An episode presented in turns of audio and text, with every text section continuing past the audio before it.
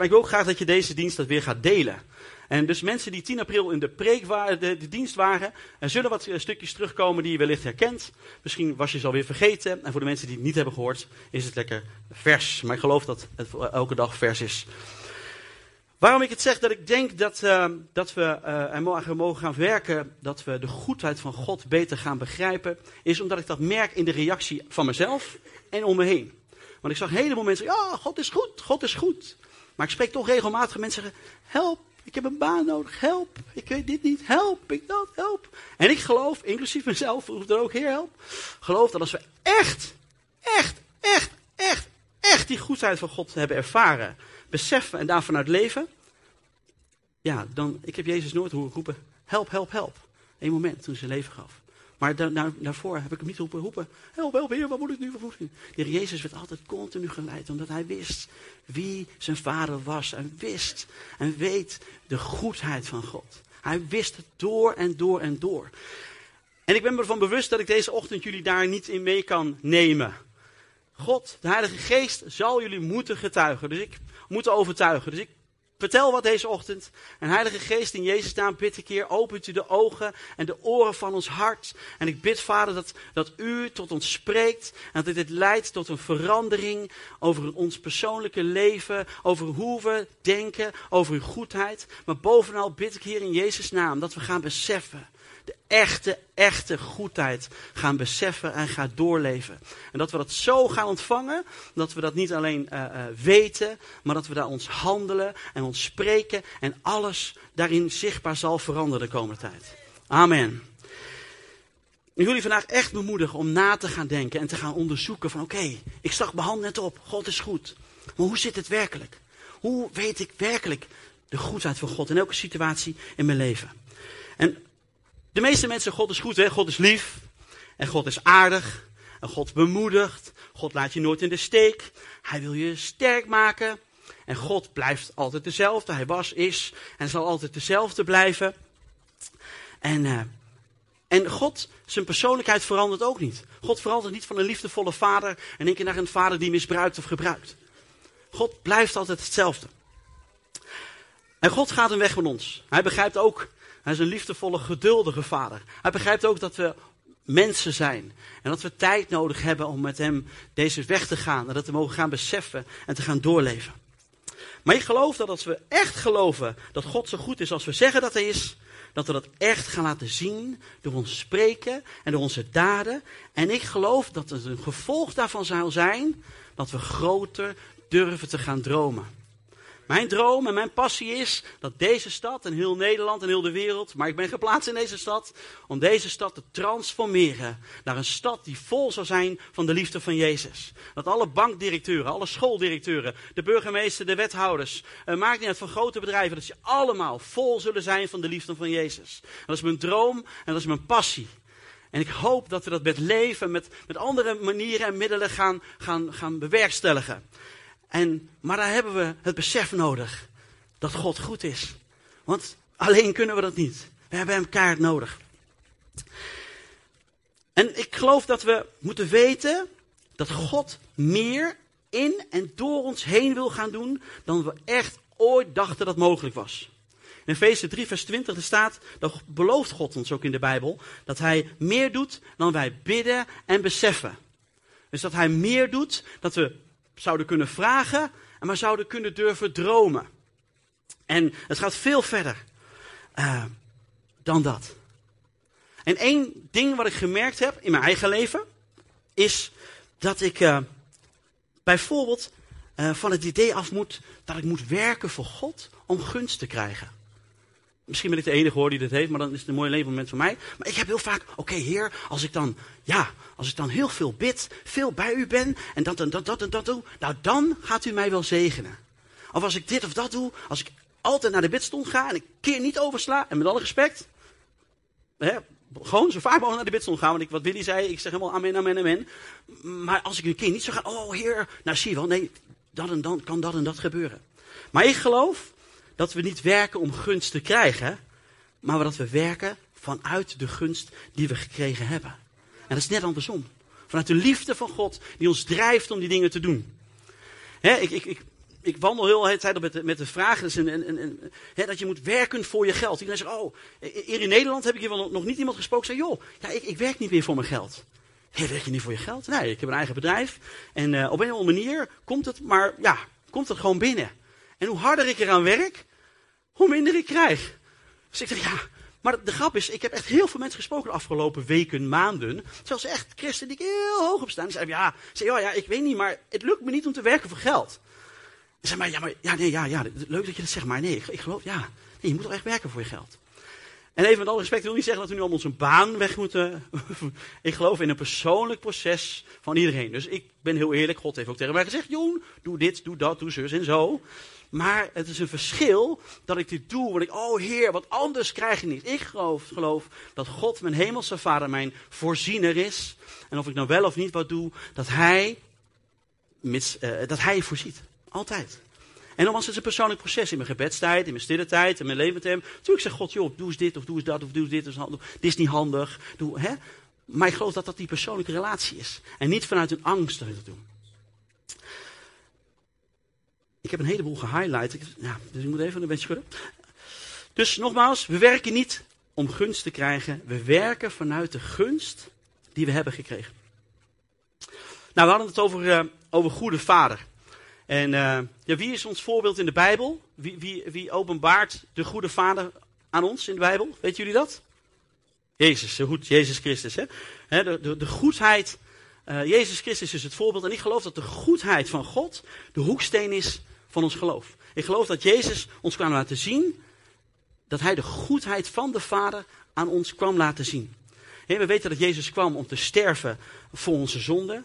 We weten dat hij is gekomen om de duivel te verslaan. Maar hij had het steeds over dat hij de Vader kwam openbaren. dus de openbaring van wie en hoe God de Vader is, was een belangrijke openbaring die Jezus ons kwam brengen. Hij leerde ons dat God geen rechter is, geen advocaat is om ons taken op kwam leggen. Nee, hij is een vader die op zoek is naar zijn wezen. En de mensen die hem niet kennen, daar gaat zijn hart naar uit. En Jezus zegt in Johannes 14, vers 9, wie mij heeft gezien, heeft de Vader gezien. Dus ik wil je echt bemoedigen dat vanuit de Bijbel, vanuit het woord, ga lezen over het leven van Jezus. Over zijn, zijn, zijn ja, de dingen die hij deed, over zijn karakter. En alles wat hij deed en wat we kunnen lezen in de Bijbel. Zo is de Vader ook voor ons persoonlijk. En God wil, wil dat we hem te volle gaan leren kennen. En dat we werkelijk weten wie hij is. En dat we mogen gaan beseffen hoe hij over ons denkt. En vanuit dat leven mogen we, en vanuit dat besef, mogen we een leven gaan leiden. Ik geloof dat God naast zijn woord ook wonderen gebruikt. Om zijn goedheid te tonen. Om zo de ware aard van wie hij is te laten zien aan ons. Door een wonder wordt uh, aan ons werkelijk zichtbaar wie God is. Wie heeft er al eens een keer een wonder meegemaakt? Wonder van voorziening of genezing of maakt niet uit. Maar niet zoveel mensen. Oké, ik geloof dat je je perspectief van een wonder eens mag gaan heroverwegen. Maar ik geloof dat het een wonder is dat ik hier vandaag sta en mag ademen. Ik zeg helemaal op het gebed van, van, van Daan, amen. Ik geloof dat het een wonder is dat we in een vrij land leven. En dat we hier gewoon nu over Jezus Christus mogen praten. Dus ik wil je echt meenemen. Ga beseffen, oké, is alles vanzelfsprekend? Of gaan we het zien? Gaan we de goedheid van God zien in ons alledaagse leven? En natuurlijk geloof ik helemaal in wonderen en in bovennatuurlijke dingen. Helemaal. En juist als die bovennatuurlijke dingen gebeurt, dan laat God zien wie hij werkelijk is. Maar ik geloof dat God die bovennatuurlijke wonderen en ook gewoon de wonderen niet wil laten zien van oké, dat we wonder naar wonder naar wonder najagen. Maar dat hij gaat zien, oké jongens, dit is mijn aard. dit is mijn aard, zo ben ik. Ik wil je tot zegen zijn. Oké, ik, ik voorzie je nu in een nieuwe baan. Ik, ik geef je nu een, een vrouw. Of ik help je nu dat je vandaag te eten hebt. Maar, maar God wil laten zien, dat ze, wil zijn aard laten zien. En dat we niet hoppen van wonder op wonder op wonder. Oh Heer, u geeft nu niks, waar bent u? Maar dat je dan even teruggaat en denkt, oh Heer, gisteren hadden we nog te eten. En eergisteren ook. En die dag ervoor ook. En die dag ervoor ook. Dus waarom vandaag niet? Als we hem zo goed roepen, God is goed en hij verandert nooit. Dus iedere keer als God ons geeft wat we nodig hebben, dan hebben we geen recht meer om te denken dat God dit een volgende keer niet doet. Dus iedere keer als God ons geeft wat we nodig hebben, dan geloof ik, dan hebben we geen recht meer om te denken dat God dit een volgende keer niet zou doen. Dat is het, dat levert een wonder op. Als God verandert nooit. En God zal altijd dezelfde zijn. En ik geloof als ik dat ga vragen, steekt iedereen zijn hand op. Dus besef goed dat God dingen in je leven gedaan heeft, dat hij dat gewoon weer gaat doen. Dat is zijn aard. Dus met andere woorden, als God precies geeft wat je nodig hebt en dan op het juiste moment, zul je gaan beseffen wie hij werkelijk is. En soms hebben we ja, meegemaakt dat het misschien wat langer duurt. Zo, heer. Maar ik geloof dat God ook daarin is. Dat hij ons wil nou, testen. Ja, misschien wel. Van joh, hey, we hebben nu, ik heb nu zelf kinderen, dus ik merk het. De ene keer denk ik, ja, geef gelijk een snoepje. De andere keer nou, misschien doe deze keer niet. Even, even goed voor je. Ik geloof dat God ook, ook daarin is. Want dat is die groei in die relatie. Dat is die groei in die relatie. Dat, dat God ja, ook wil weten van, joh, hey, hoe zit dat? Volg je mij om mijn wonderen? Of volg je me om wie ik werkelijk ben? En dat is geen oordeel. Het is geen veroordeling, echt niet. Maar geloof dat dat de groei is in het proces met hem. En God is soeverein en God is groot en hij weet wat hij doet. Ik heb uh, veel getuigenissen over, want ik sta nu heel stoer te vertellen over de goedheid van God. Ik heb echt veel getuigenissen over de goedheid van God. Dagelijks, maak ik wonderen mee, maar dat is natuurlijk het perspectief van wonderen. Dagelijks maak ik wonderen mee. En toch worstel ik zelf ook wel eens met Heer, waar blijft u? Heer, ik hoor u niet. En waar was u? Hoe kan het? En ik wil je bemoedigen. Ik heb het niet opgeschreven, dus ik pak het even bij. Willy zei net van, joh, als je bidt, dan uh, is het goed om te bidden. Je blijft dan stabiel, je gaat er groeien. En uh, ik geloof dat het goed is om God te zoeken en te blijven bidden. En er staat hier namelijk in de Bijbel, in Filippenzen 4, vers 6, staat: Wees over niets bezorgd. Maar vraag God wat u nodig hebt en dank Hem in al uw gebeden. Dan zal de vrede van God, die alle verstand te boven gaat, uw hart en gedachten in Christus Jezus bewaren. Dus als je niet gelijk krijgt wat je, wat je wil, wat je nodig hebt of denkt nodig te hebben, kan ik je één ding garanderen. Je krijgt vrede over de situatie waar je in zit. Dat is een belofte. Filippenzen 4, vers 6 tot en met 7. En, en, dit is de MBV-vertaling.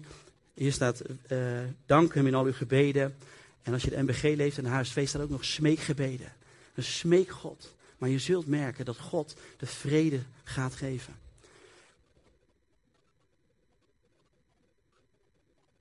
Wie gelooft dat God hetzelfde was en altijd zal zijn? Oh, de handen worden al. Uh, mooi. mooi. Nou. Wie gelooft dat Gods woord waar is?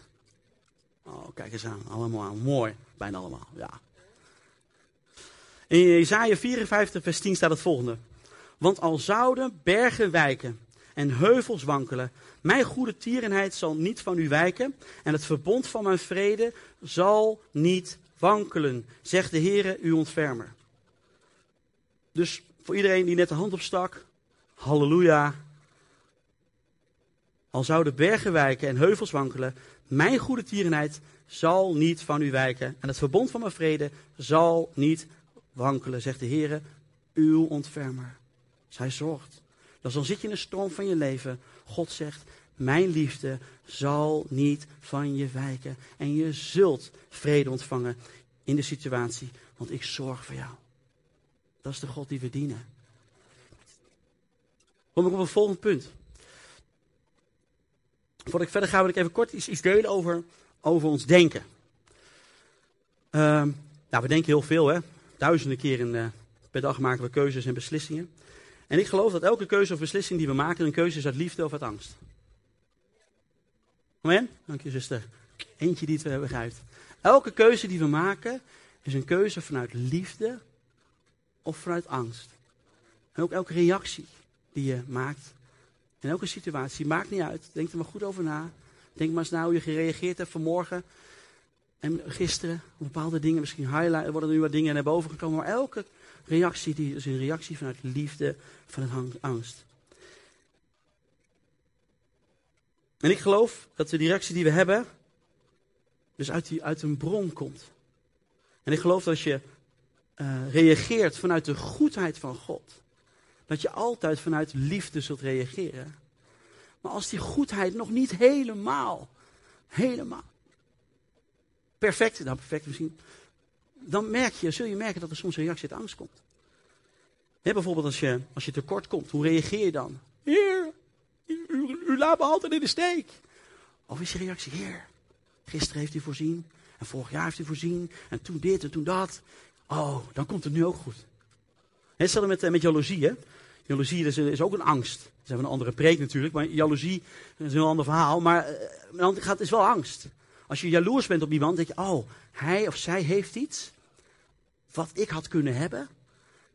En dat, oh, dus als hij of zij dat heeft, dan heeft God dat waarschijnlijk niet voor mij. Dat is angst.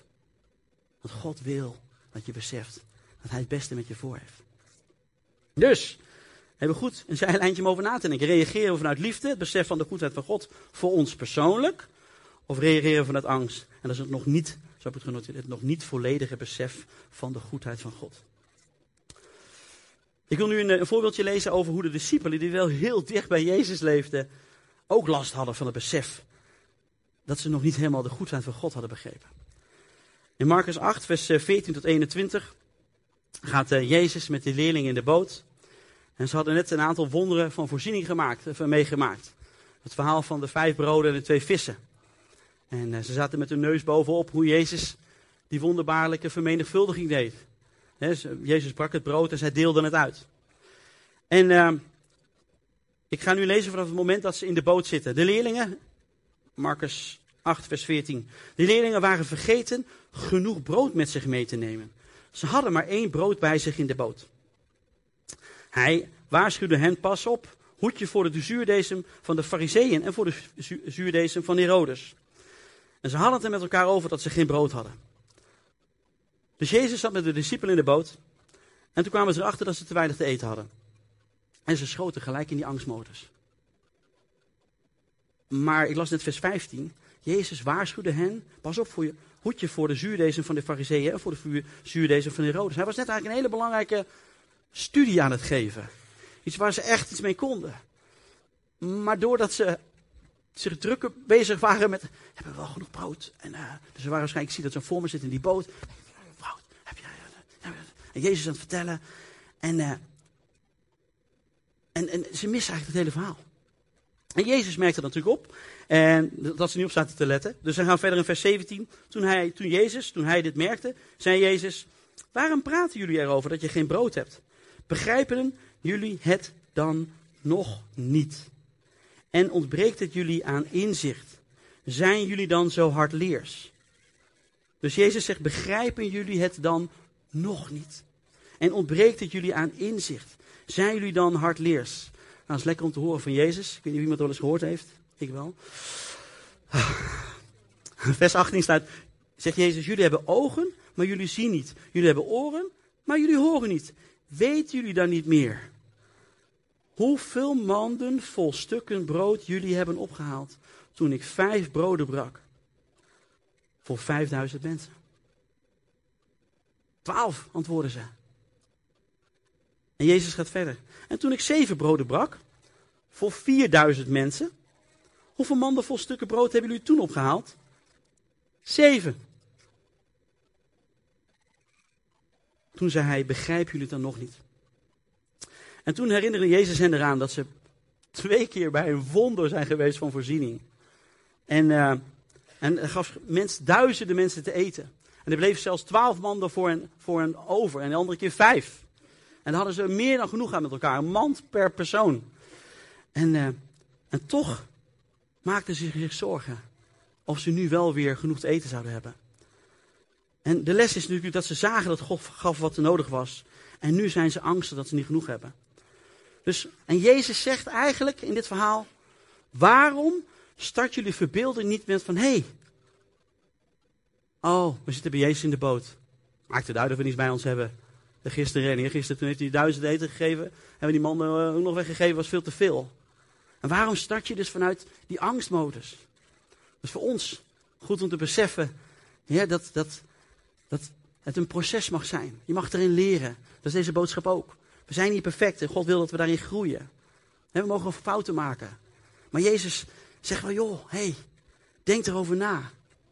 En daarom wil ik je ook mee bemoedigen vandaag. Om nogmaals te gaan onderzoeken van oké, in hoeverre reageer ik vanuit liefde en vanuit angst. En ik wil je bemoedigen, want soms zijn er situaties hè, dat je in bepaalde gebieden in je leven standaard al reageert vanuit liefde. Omdat je weet, oh, in dat proces ben ik een stukje ben ik gegroeid. Heb mensen die maken zich waar nooit zorgen over eh, wat ze eten, wat ze drinken, want dat is altijd genoeg. Of over geld. Terwijl ze dan weer, juist weer zich druk maken over andere gebieden in hun leven. En ik geloof dat God in ieder van ons die processen en die gebieden wil aanstippen deze ochtend. Om mee aan de slag te gaan. Ik word er in ieder geval dagelijks aan herinnerd. Als ik me de verkeerde kant op schiet. He, dat is zo grappig. Deze Bijbeltekst van Marcus is eigenlijk mijn uh, standaard mijn tekst over genezing. Dus als ik eh, God spreekt heel vaak tot mijn hart van, joh, bid voor die, voor genezing. Ja, heer, dat is van mezelf, weet ik dat wel. En dan krijg ik altijd Marcus 8 in mijn gedachten, weet je nog, toen en toen en toen en toen, oh heer. En dan ga ik op een pad, en ik word aan herinnerd. Wat we goed moeten beseffen is dat we heel vaak denken dat Gods wonderen eenmalige of tijdelijke ervaringen zijn. Maar het is echt Gods natuur. Om ons dagelijks te willen zegenen. Om ons dagelijks te willen helpen. Om dagelijks te willen spreken. Om dagelijks in contact met ons te zijn. Om dagelijks je te bemoedigen. Hij wil altijd zijn, dat is zijn aard. Een ander voorbeeld in de Bijbel is het volk Israël. Het volk Israël kreeg zoveel wonderen en wonderen en wonderen en wonderen. Maar toch drong het niet tot ze door dat het Gods aard is om ze tot zegen te zijn. Mozes had het begrepen. Mozes wist het. Alleen het volk, dat, uh, ja, dat had het niet door. En daar wil ik je echt nogmaals mee bemoedigen om te onderzoeken bij jezelf. Leef je van wonder tot wonder? Of zit je in het proces om God te gaan vertrouwen? En te gaan groeien in het besef wie Hij werkelijk voor ons is? En nogmaals, ja, God geeft niet altijd direct antwoord of om datgene wat je nodig hebt. Maar ik kan je wel garanderen dat Hij altijd die vrede geeft in die situatie. Als je naar Hem toe gaat. Begrijp je het nog een beetje? Mooi. Iedere keer als God geeft wat je nodig hebt, openbaart hij zijn aard en wil hij laten zien wie hij werkelijk is. En die aard is altijd een uitnodiging voor relatie. Want God gaf ons Jezus, zijn zoon, een persoon. De Heilige Geest, een persoon. En God is een God van relaties. En God is geen God van hier heb je een dingetje, dingetje, datje, dusje, zusje, zootje. Nee, God zegt hier ben ik. Het is die uitnodiging. En nu is voor jezelf de vraag, oké, hoe ga je daar nu mee om? schiet je in die stressmodus van angst? Of schiet je in de modus van, oh nee, of weet je, het is God die goed voor me is. Nu is natuurlijk de vraag van, ja, hoe komt het nou eigenlijk dat, we nou, dat vertrouwen er nog niet altijd even is? Nou, ik geloof dat dat, dat komt door ja, patronen, leugens in je denken. Ik geloof dat de tegenstander echt wil, uh, je wil voeden met leugens. Maar het zijn ook patronen van je opvoeding. Misschien heb je altijd te horen gekregen van, is nooit genoeg. Uh, of heb je gemerkt in je leven dat het dat eigenlijk altijd te weinig was? Of dat er altijd over geklaagd werd? Of dat je, in je ja, door leugens in je denken dat ben gaan geloven? En de tegenstander die zit niet stil. Die probeert natuurlijk elke situatie te gebruiken om tegen de wil van God in je leugens te doen laten geloven. En uh, ik, eh, in Romeinen 12 vers, uh, vers 2 staat dat we ons nieuwe, dat we ons denken moeten laten vernieuwen. Iedere dag weer. Dus we moeten ons denken gaan vernieuwen. Dus dit is echt een, een uitnodiging om eens na te denken over hoe je denkt over de goedheid van God. Maar ook over die liefde en die angstreactie. Echt van, oké, ja, hoe zit dat eigenlijk bij mij? Waar reageer ik wel waar reageer ik niet? Het kan ook gewoon een reactie op je kinderen alleen al zijn, hè? hè? Dat, dat ze iets doen je denkt, oh, maar als ze dat doen, oh, dan, dan raken ze misschien wel, komen ze nooit bij de Heer. Oh, help, help, Heer. Dat kunnen verschillende reacties zijn. Dus uh, wil je er echt in aanmoedigen. Ik wil uh, ja, over het denken vernieuwen en over die patronen die je daarin schiet, heb ik een aantal punten. Ik ben een man, dus mannen zijn meestal, ik weet niet of het ook zo is, oplossingsgericht. Dus ik heb hier wat oplossingen. Vrouwen gaat dat anders, maar anders. Maar voor de mannen even. ik heb een aantal oplossingen, natuurlijk. Punt 1. Halleluja. nee. God vragen wat die patronen zijn. Als je nou in die, in die, die leugens zit. Oké, heer, misschien heb je er nu al wat in je gedachten gekregen. Maar schrijf ze eens op. En ga er, eens, ga er eens mee aan de slag. Denk er eens over na van, hé, hey, wanneer gebeurt me dat? In welke situatie gebeurt me dat? En als je die punten hebt, gedachten die dan tegen de goedheid, tegen, eigenlijk tegen de wil van God ingaat, beleid ze aan God. En spreek erover met je partner of iemand in je leefgroep. Om, om deze patronen aan het licht te brengen en ze al binnen te doorbreken met elkaar. En daarna geloof ik echt, dat is dan punt 2 is dan beleiden. En punt 3 is denk ik echt bekeren. Ik geloof echt dat we van God de kracht hebben gekregen om ons af te keren van verkeerde patronen. Om nee te zeggen tegen bepaalde patronen en gedachten. ik geloof echt, als we gaan bidden, God doet een heleboel. Maar ik geloof dat God ons ook heel veel autoriteit heeft gekregen, gegeven om er zelf mee aan de slag te gaan. En niet werken om de gunst te krijgen, maar vanuit de gunst van God kunnen we ermee aan de slag gaan. Dus, God is goed. En ik geloof dat als we echt gaan beseffen hoe God, goed God is. En normaal is geen oordeel, maar ik geloof dat als we daar meer in gaan groeien met elkaar. En ook voor mezelf, als ik echt die werkelijke goedheid van God ga beseffen. Dan gaan we durven dromen. Dan geloof ik echt dat we verder gaan kijken dan waar we nu in zitten. Dat we durven te dromen van, oké Heer, wat wilt u? Wat wilt u met deze stad? Wat wilt u met dit land? Wat wilt u met deze groep mensen? Wat wilt u, Heer? Ik geloof dat we mogen gaan dromen over wat er gaat gebeuren, misschien in je gezin of in je familie. En uh, dus ik wil echt je uitdagen om echt goed te gaan na te gaan denken over hoe je denkt over de goedheid van God. Want ik geloof dat we met elkaar geroepen zijn om dit land te veranderen. Dat God ons geroepen heeft om deze stad vol van de aanwezigheid van God te brengen. Door wie we zijn. Maar ik geloof echt dat we daar ja, in mogen groeien. Als we gaan beseffen hoe goed God werkelijk is. Dan zal het tot uitnodiging, uit, uitwerking komen door ons heen. Ik, uh, ja, dus de uitnodiging voor vandaag eigenlijk. Is dus onderzoek bij jezelf. Ik haal het gewoon een aantal keer. Onderzoek bij jezelf. Die patronen. Welke leugens ben je gaan geloven? Wanneer reageer je vanuit liefde? Wanneer reageer je vanuit angst? En toen je hand op stak. En zei, ja, God is goed. Gewoon eerlijk. Zijn er situaties waar ik God nog niet helemaal in vertrouw? En we hebben echt die persoonlijke openbaring nodig. Ik sta dit te verdelen. Het liefst wil ik jullie allemaal een huk geven. Meeslepen. Yeah! Van binnen. Maar ik weet dat God gaat met ieder van ons persoonlijk zijn weg. En ik geloof echt dat we elkaar hebben gekregen om elkaar erin te mogen bemoedigen. En ik wil u echt uitdagen om die goedheid van God in je persoonlijk leven te gaan onderzoeken. Er echt tijd voor te nemen. Het is niet van, oké, nu heb ik het. Het is een beetje Jeroen-staal. Heer, nou geef maar gewoon en we gaan weer verder. maar God wil in die relatie, in het zijn met Hem, wilde je helpen en wil je een stapje verder brengen. En wilde je misschien wel risico gaan laten nemen in bepaalde dingen, gebieden in je leven. En ik geloof dat het een onderdeel is van als je weet wie God werkelijk is, dat je die risico gaat nemen. Want als je echt, echt, echt, echt de goedheid van God begrepen hebt, dan is er helemaal niets wat je weerhoudt. Er is helemaal niemand dat je weerhoudt om de dingen van God werkelijk te gaan doen. Amen.